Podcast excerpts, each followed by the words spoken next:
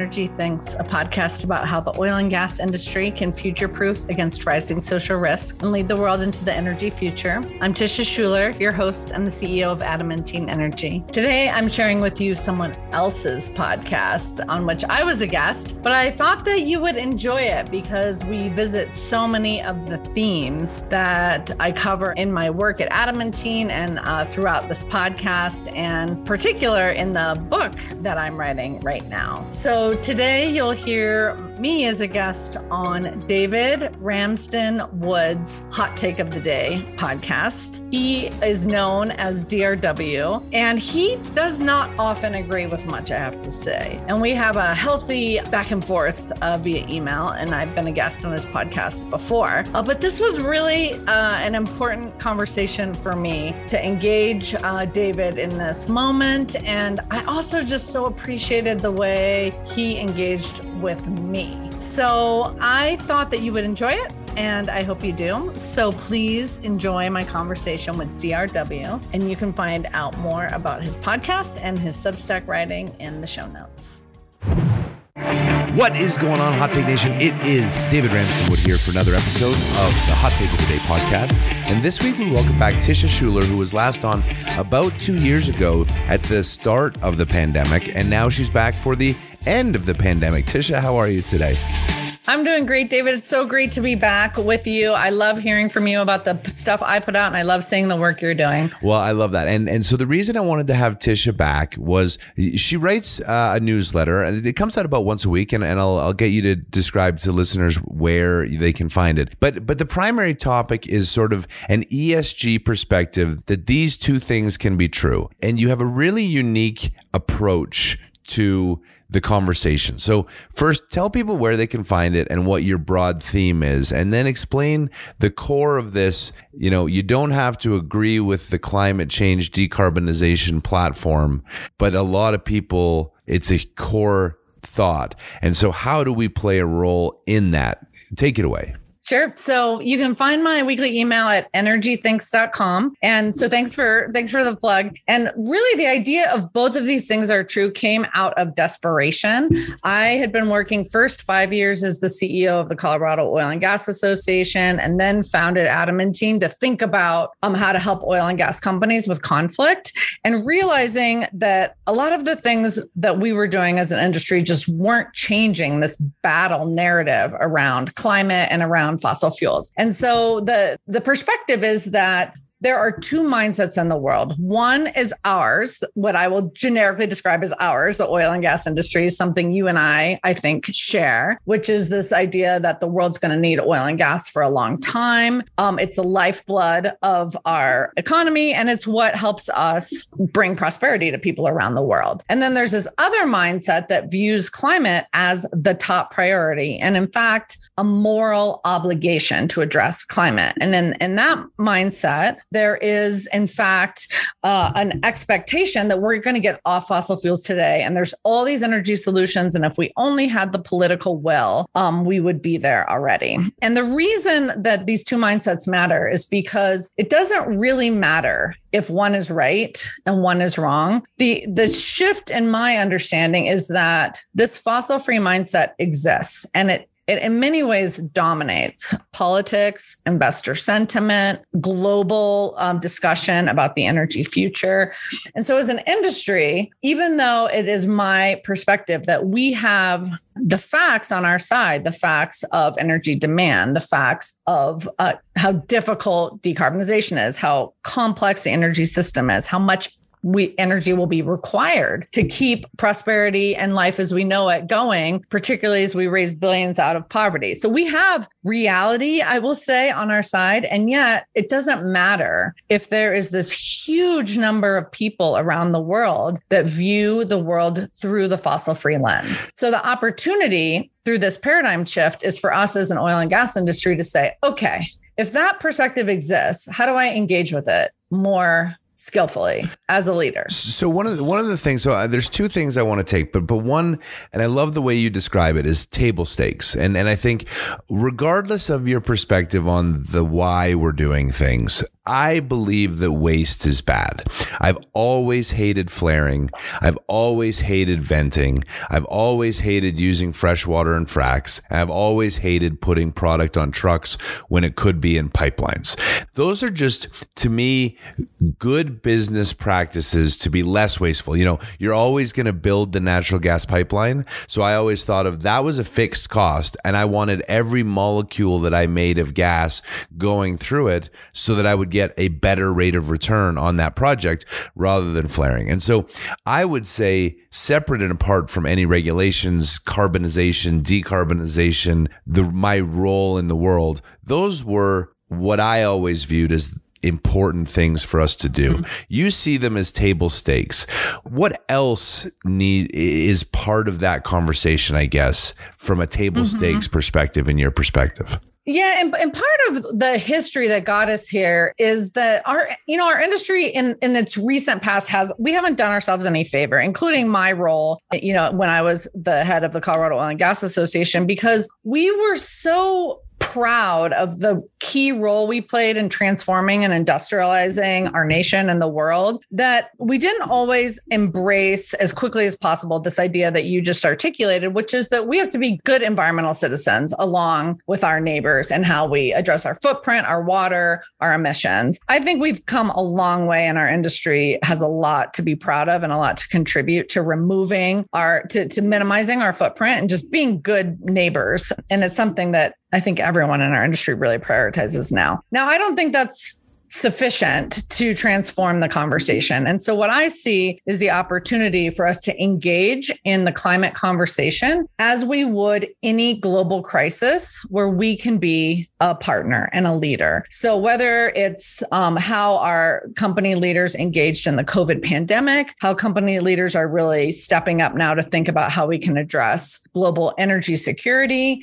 climate is just another opportunity for oil and gas leaders to say, okay, okay, I see how how this huge number of people and leaders view the world. Decarbonization is their priority. In what way can I share that priority and provide really big solutions to decarbonizing. And it is my strong, strong belief that decarbonization happens faster with the oil and gas industry involved because we understand the complexity of the energy system. We have the brightest minds around the world, and we have um, an ability to innovate pretty much constantly. I mean, we're the rocket scientists of the subsurface. Like there is no problem we can't solve. So, so I, I really encourage the industry to embrace the challenge of climate as the opportunity to co-create the future with people that historically we we perceived as our opponents. So uh, I, I, I struggle with this one, so I don't know where this this conversation is going to take us because I really do want to talk about ESG and the role and maybe regulations. But I've been really evolving my my thinking on some of these topics. But specifically, what if you just at the core don't believe that decarbonization not only is that it's good, it's that it's actually bad, it's unnecessary, and it's a money profit driven narrative that has been controlled by the media and the elites and those that stand to make trillions of dollars in profit off of us rebuilding the grid. Where I struggle in this topic is I fundamentally disagree with the goal of decarbonization. So I'm trying to have these two things are true, where you're saying a large part of the world thinks that decarbonization is our number one priority. And for me to engage in the conversation, I need to get on the same page with them, maybe. And mm. you know what I mean? Because yeah, yeah, that's and, such an yeah, it's such an interesting perspective. So I may or may not hit this right, but so so let's let's push each other. Yes. So I would take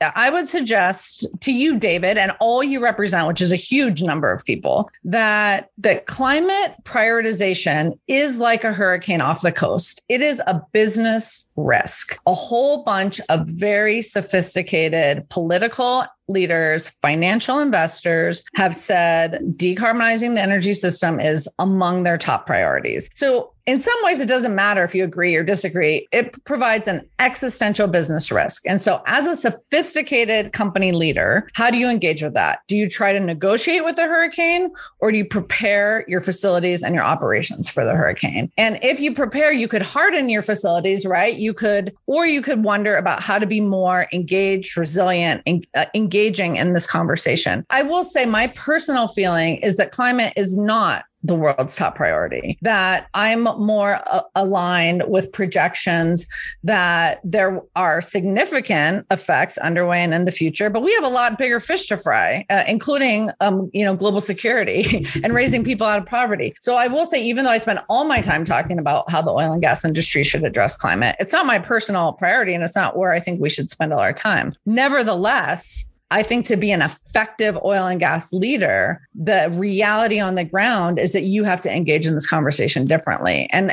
and the great thing is that as companies engage it opens little windows for more nuanced and sophisticated conversations around the time frame the reality the need for net negative um, the need for resilience the need for adaptation. And so that's where i i think that's where i am with that. Like I, i'm not sure i don't think it's productive that a lot of climate hawks have dismissed those who don't think carbonization should be a top priority. That's not constructive constructive. Nevertheless, here we are. And so how do we engage in a in a constructive, sophisticated way? I, so now tell me what I got wrong. No, I you know what? I'm going to give you huge credit for that because I, I really I really respect that view and that view speaks to me. And it speaks to the fact that our industry actually has two problems. Problem number 1 as you succinctly and perfectly said in order to be an oil and gas leader, despite the fact you may not agree with the goal,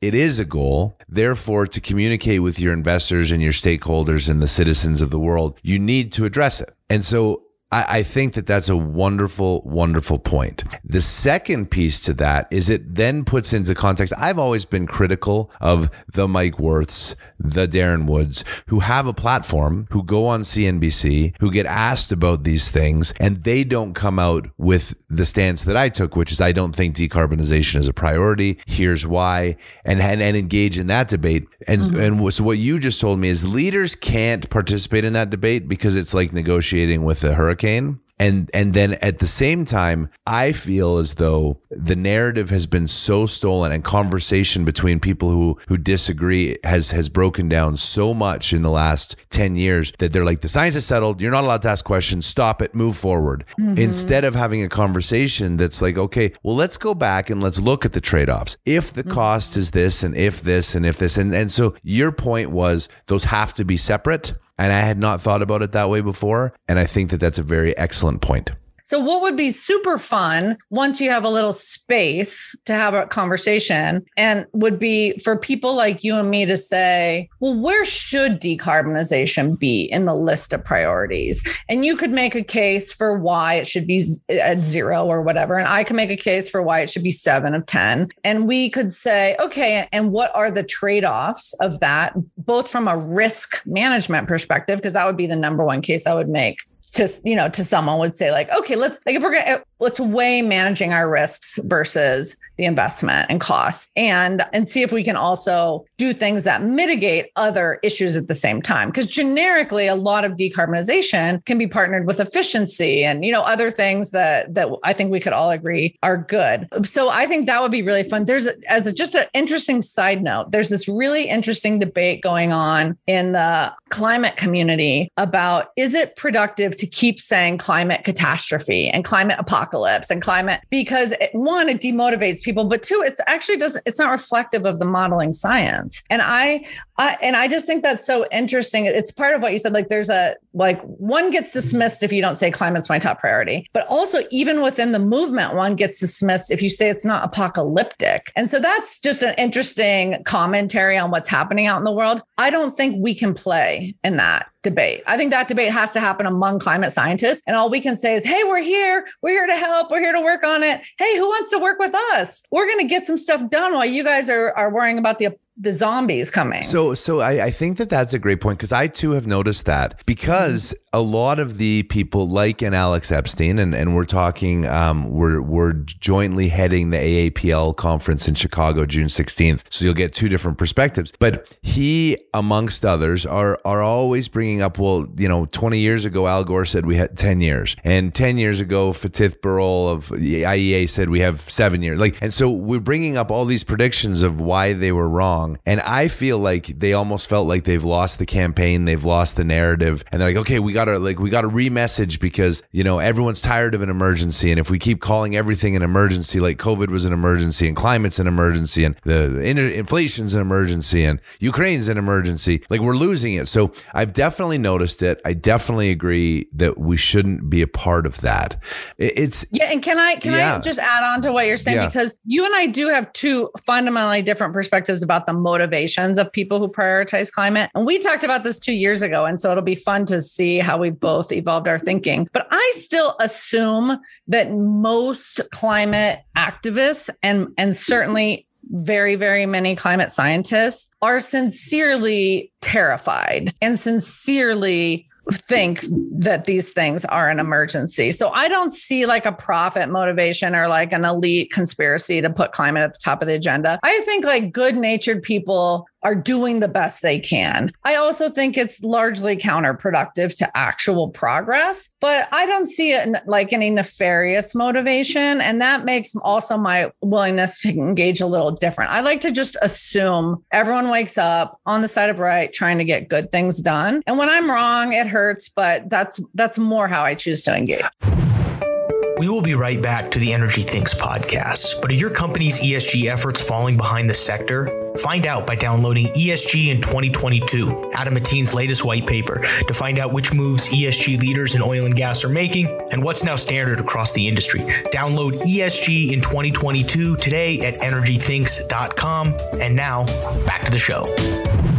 I so I agree. I agree with you that most people feel that way. And and so you talk about the evolution over the last 2 years. And and so, you know, we can take this so many different ways, but like when I think about what my role was in oil and gas and and I have a very different take than Chris Wright's bringing mm-hmm. people out of energy poverty my goal as a business was to produce as much oil and as much natural gas at the lowest cost to sell at the highest price to maximize the profit for the shareholders to get them cash back as soon as possible so that they could then take that cash and put it in whatever other productive use that my sole and only purpose was to make money and and from that lens i also view regulation. I view you know diversity and inclusion. I think it's a good idea to have a diverse point of view a inclusive work culture. But i would never mandate well like in california thou shalt have a woman thou shalt have a minority thou shalt have a, an employee. Like i feel like if people are truly trying to do the best and maximize profit they're going to do a whole bunch of things that regulations are not even involved. So when i talked about you know water not on trucks no flaring no emissions i did that because it was maximizing maximizing my own personal rate of return. And so, like, that's how I think through the world, which I think puts me at a different place on all of these conversations than others because of my base mm. belief, if that makes sense. Yeah, well, and part of what we're going on, if we want to talk about a different hurricane off the coast, it's the hurricane of the millennial generation. And I mean, it remains to be seen how the millennials as a cohort, as a generation, evolve in their life priorities. It's, it's but nevertheless, you know, I will presume that like me, you're Gen X, and we were just raised in this like, like get a job, make good money, work as hard as you can so you can retire. And that's the way that we approach the world. But part of, I think, what creates the hurricane is this different worldview, which is an empowered worldview because of so much abundance and ability to take so much for granted on planet Earth, from our water to our, you know, invisible, affordable, always there power and energy. But it is this expectation that we're here to do good or do more. And so all the conversations about corporate purpose, um, companies' responsibilities on politics and equity and justice, I think of these things in some ways in the same way. Like it doesn't really matter what an individual leader's personal point of view is. What matters is how do you consider this as a business risk and how do you engage and bring out the best in your workforce? And what does that what does that require of you that's different than in the past? And personally, I love because I have my own business so I can do I can do whatever I want. I love the idea of making an impact for good in my work. And I I believe that that motivates and mobilizes my employees to work really, really hard. So, but that is a value judgment also. And so it's this very gray area that I think is ripe for wonderful engagement and debates. And like, where does money fit in? And none of this works if the money's not flowing. So it is a lot like these values and this doing good is a luxury on top of making money. So I, I love the conversations around it. Yeah. Well, and it's interesting because, because where I went to, as I was sort of going through my, my base profit motive was back to, I do believe 95, 98% of people wake up in the morning and they think about maximizing the the good they bring the world. I think about the 2% who control the money and I think of them as the way I think about myself. And I sit mm. back and I say, okay, so I have this win thing and I would like to see the world spend 130 trillion dollars on a on a transition because I'm going to make 30% profit on that spend, which means there's 30 trillion dollars worth of pie. How do I motivate people? Well, I use fear. That's clearly it's going to work. So I'm going to come up with this climate apocalypse and I'm going to track down Greta Thunberg and I'm going to elevate her platform using all of my connections and social media and money so that she becomes the face of the movement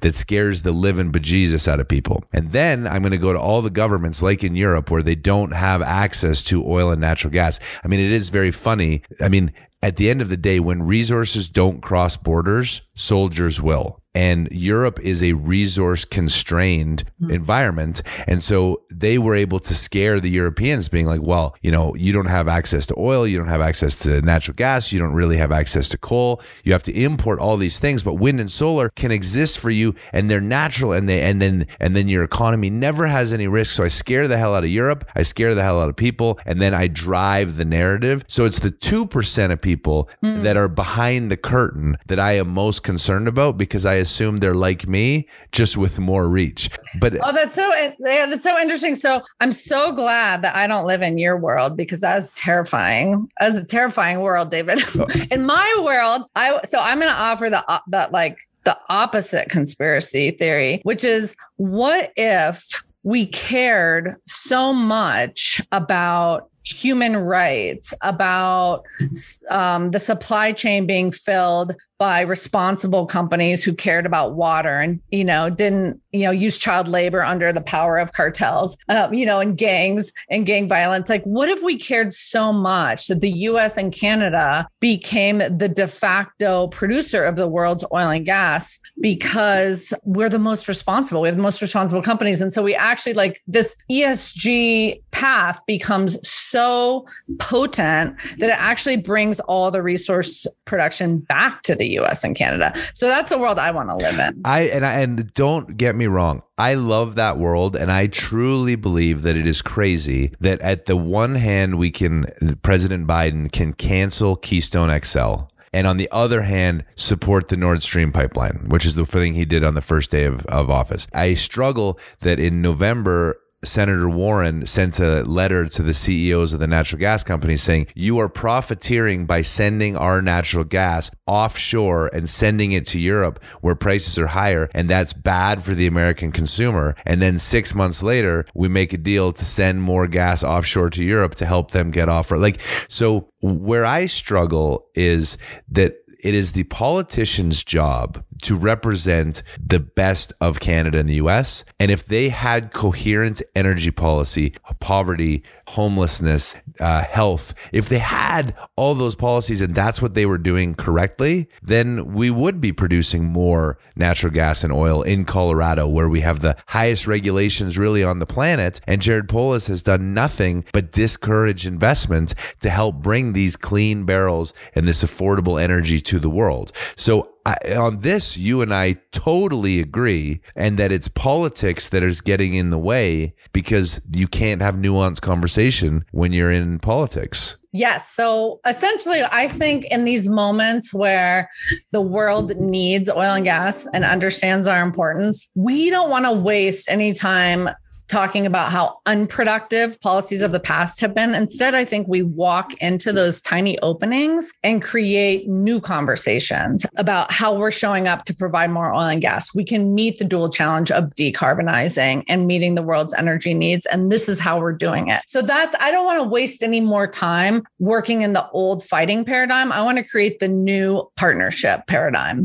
You know, will there be a reckoning and what will what what will make the reckoning occur. And the, we'll know the reckoning occurs when the soccer moms revolt when they go to fill up their minivan right? Like that's when we know the great reckoning has occurred. It is my observation that the reckoning never occurs. And so no matter whether it's you can't get your natural gas pipeline into the east and people have a propane and heating oil shortage or you can't get your oil across canada and there's there are literally people without access to energy because environmentalists are blocking the transport routes or you have this moment of global crisis that clearly drives up energy prices in extremely obvious ways. And yet the public is obsessed with the profits that oil and gas companies are going to make this quarter. And so my uh, observation is that the reckoning never occurs and that people love to blame companies, particularly in this moment when companies are generically considered evil and capitalism is considered questionable. That, and instead, they will always blame the company, even when, for example, in New York, uh, they could not get a pipeline in, but the, but people still blamed the the gas utility for not providing new gas hookups. And so, if that's the case, it becomes another one of these hurricanes off the coast. Like there will not be a reckoning. So, how do we show up in this moment as solution providers in a way that creates space for nuanced conversation about complexity and reality. And I think first it has to be with that sharing aspiration conversation. I, I, like that. I like that approach. Now, um, we talk about, uh, you know, we've obviously stayed in touch in the last two years, and and I, I read your newsletter. I'm sure you've seen mine, and we kind of go back and forth on on disagreements, and and I'll occasionally be like, I don't know if I totally agree with you on that. I'm curious what your take on my the Great Shrug is what I called it, and I wrote it, started writing about it in January 2021, and I said that we will not be invited to the table, and we will not be able to have the policies of the past change change unless consumers feel an incredible amount of pain and they themselves become the ones who are yelling at politicians. Because when oil and gas is cheap, everyone's like, well, we can get off the product because I don't feel it. I don't think about it. I don't need it. So uh, climate change is number one. But Natural gas is now above $7 an MCF, which means heating costs tripled this winter. Uh, in Europe, they're five times higher than that, which means that heating costs went up 20x for many for many people in Europe. Uh, driving your car, it cost me $115 to fill my my car the other day. And so consumers are feeling the pain. And my suggestion was good let them. Let them yell. Let them scream. Let them realize how important it is so that we can then go back to having productive conversations about policy. I'm curious how you respond to that. Well, I would certainly want to say, what are our shared priorities here? And even if that shared priority is decarbonizing as fast as possible as the only priority, what is your willingness and ability to work with the oil and gas industry. And the reason I would start with questions is because we can't actually accomplish any kind of new thinking without really understanding the realities of that hurricane off the coast. And for example, it may be that there will have to be some sort of evil, you know, some sort of bad actor that allows good actors to emerge. So we see that, for example, for a little while, we saw that with coal. You know, coal's coal's the devil. So there you have to have a devil. So therefore you can have um, an angel. In this context, we have an un, perhaps an, an opportunity we will not see again for a generation, which is that Russia is what's evil. And so what are we trying to accomplish on all fronts? And how can the oil and gas industry partner in that? And how can we mitigate this generic need for the oil and gas industry to be considered evil out in the public's mindset? Like, what do we have to do to mitigate that? Those would be the questions I would look to answer and then craft a solution that works with shared priorities, the need to have uh, you know, an opponent of some form, and then a path, a realistic path that takes into account political realities to get there. It's a, I mean, it's it's really a very good point on the reckoning, and and it comes back and it causes me perhaps an existential crisis around my core belief. For example, you know, if I was the CEO of Starbucks and I believed I would sell more coffee by weighing in on BLM and letting my employees wear their BLM t-shirts to work, I would do that until such time as it became clear that I wasn't going to get more money from that behavior. And so when I think about what you said, that the reckoning will never come, I struggle because I would say, well, good. Then oil is going to go to 200 a barrel and natural gas is going to go to 14 an MCF. My profits are going to be insane. I'm going to buy back all my stock, pay down all my debt so I'm not beholden to any banks, any politicians, any any public thing. I'm going to disappear into the night as the most profitable company ever. I'm going to pay great bonuses for my employees and that's going to be that which balances against my knowledge that it is the most important product in the world for the economy. And if prices were 200 a barrel and natural gas was 14 an MCF, the world is in such a bad state of affairs that there's a whole bunch of other consequences that come with that. So it, it does lead me to a bit of a crisis around how I would balance that. You know, it's it's funny. You make me think of. Uh, I was listening to the Joe Rogan podcast this week, and I can't remember who the guest was. Super uh, Douglas Douglas Murray, and he talked about this this Harvard study where they took someone who was like definitively correct and someone who was definitively not. So I'll use flat Earth, although I don't think that's what it was. And the person who believes flat Earth is told by the person who's round and shown all the evidence. And at the end of the study, most of the time, the person doubles down on being wrong. So it's not like they have this, aha, you were right. It's so tied to their their core value system, their self-worth, their self-perception that they're unable to uh, change their mind. And I do wonder if, in this environment, both with climate change being a religion, uh, the Democratic Party really taking anti fossil fuel as like a key plank of the platform, I do wonder if this administration would even be able to have the conversations with you when you ask those questions, or if ultimately there's going to have to be a changing of the guard where through defeat whether it's Republicans or Democrats, actually look at themselves, assess their policies, come back to the true middle, come back to true conversations and governance by by law instead of emergency order. What do you what do you take from from all that in terms of your concerns? Yeah, I think the opportunity uh, on so in so many ways, particularly at this moment, oil and gas companies actually have a tremendous amount of power, and energy leaders have a tremendous platform. Now, we squander it often engaging in the battles of yesterday and in the narrative that was defined by someone else, where, where we're trying to fight for our role.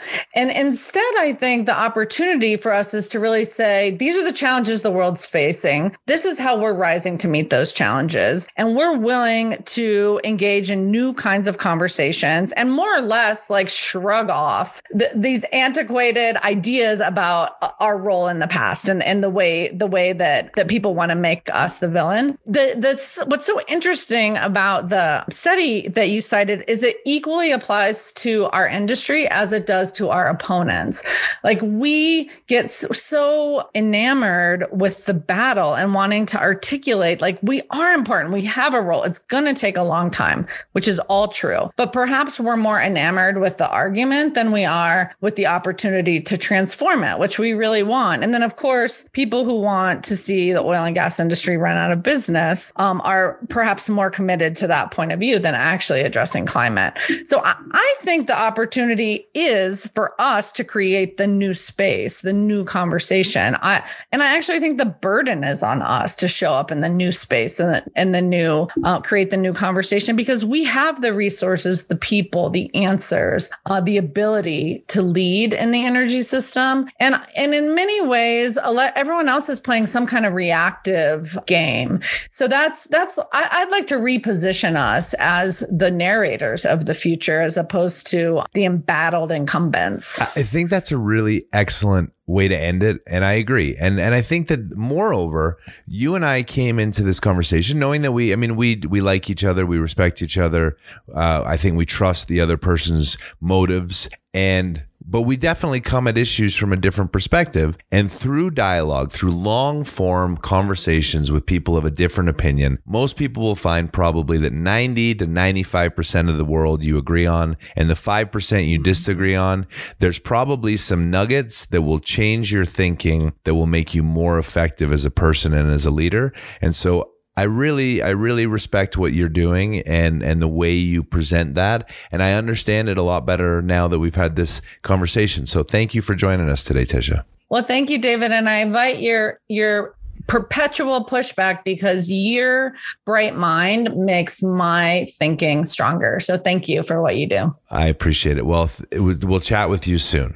What an interesting conversation. I, I, reflect, I reflect on it, and I think about the two points. Number one, that to be the CEO of a public company, you do have to address whether you agree or disagree the climate change uh, narrative, the the role that bankers and climate activists and and environmental lobbies play and that that perhaps my approach that would have been you know Mike Wirth needs to stand up and say here's the facts.